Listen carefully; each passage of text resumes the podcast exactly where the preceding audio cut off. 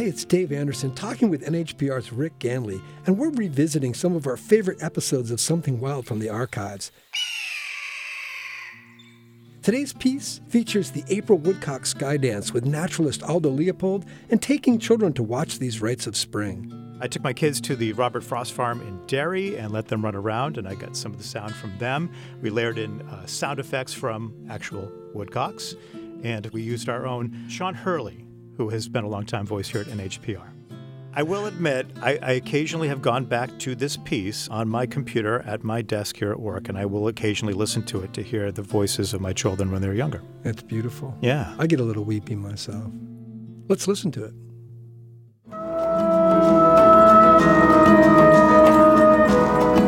From the Society for the Protection of New Hampshire Forests, I'm Dave Anderson with Something Wild.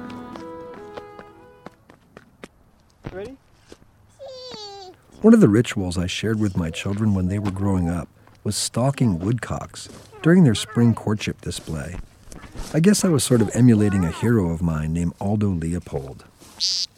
At twilight on April evenings, the woodcocks perform what naturalist Aldo Leopold described as the sky dance in an essay of the same title from his book, A Sand County Almanac. It's sort of a Bible for conservationists. I owned my farm for two years before learning that the sky dance is to be seen over my woods every evening in April and May. Since we discovered it, my family and I have been reluctant to miss even a single performance. The show begins on the first warm evening in April at exactly 6:50 p.m.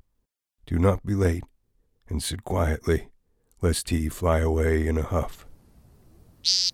Here in New Hampshire, the Skydance courtship display begins in March and continues to June at both dusk and dawn, when the male announces his availability to females. Following Aldo's instructions, we would listen for the call after dinner and scurry outside in the falling light.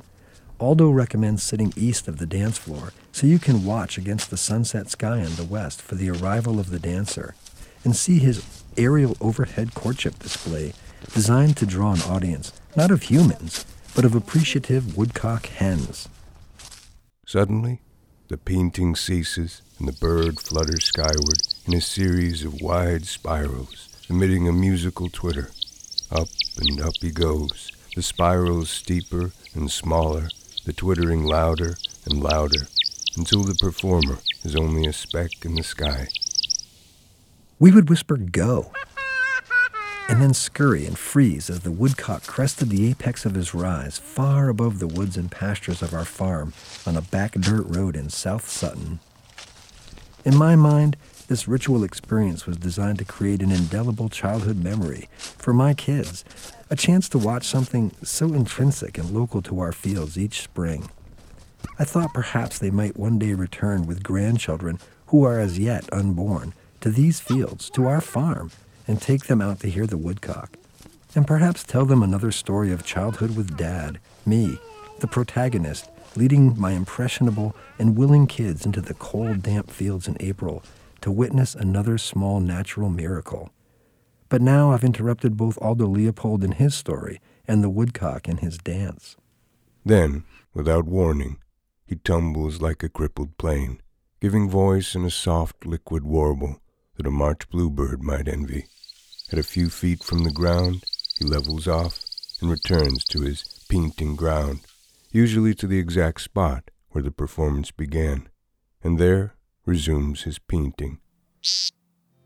Now that my kids are either away at college or have graduated and fledged from the April fields of our farm, I step out onto the porch alone and I peer into the gathering twilight. The first peent of displaying woodcock brings back precious memories of not so long ago. Those of you with children at home might want to take my advice to seize the day and go find some mud pies, magic, or mischief in your local neighborhood before it's too late. I might send the kids a Facebook message later, or inbox them, as they say, to tell them that the woodcock is back home. I wish they were home too. Aldo Leopold finishes his short sky dance essay even before I am done reminiscing. The drama of the sky dance is enacted nightly on hundreds of farms, the owners of which sigh for entertainment. but harbor the illusion that it is to be sought in theaters. They live on the land, but not by the land. Something Wild is a joint production of the Society for the Protection of New Hampshire Forests, New Hampshire Audubon, and NHPR. For Something Wild, I'm Dave Anderson.